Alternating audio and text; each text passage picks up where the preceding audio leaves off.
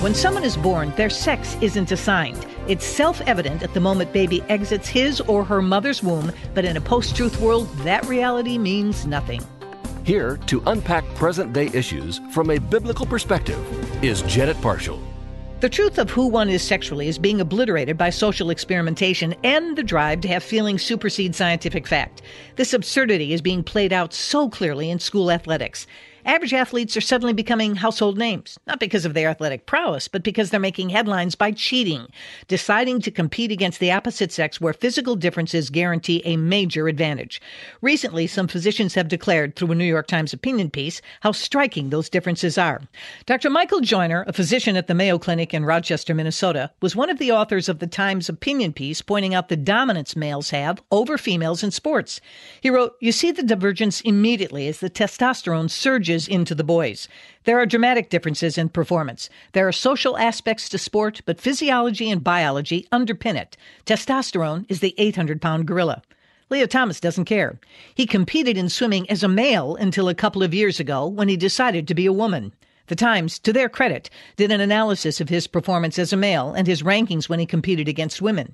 William Thomas, his real name, ranked 32nd in the 1650 freestyle when he competed against men. But when William decided to be Leah, he won multiple races and finished ranked 8th.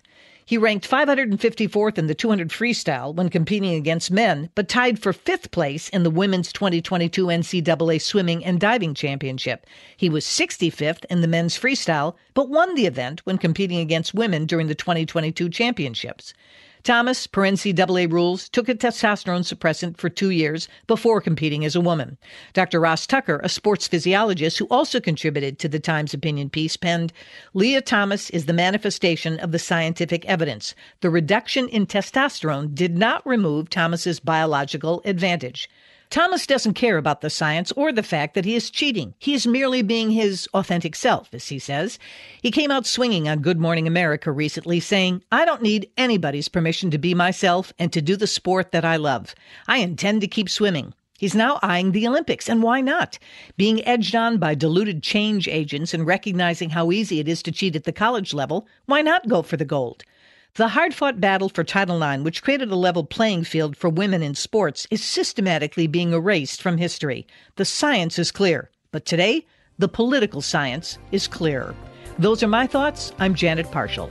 For more information, go to janetparshallcommentary.org or email us at janetparshallcommentary at moody.edu.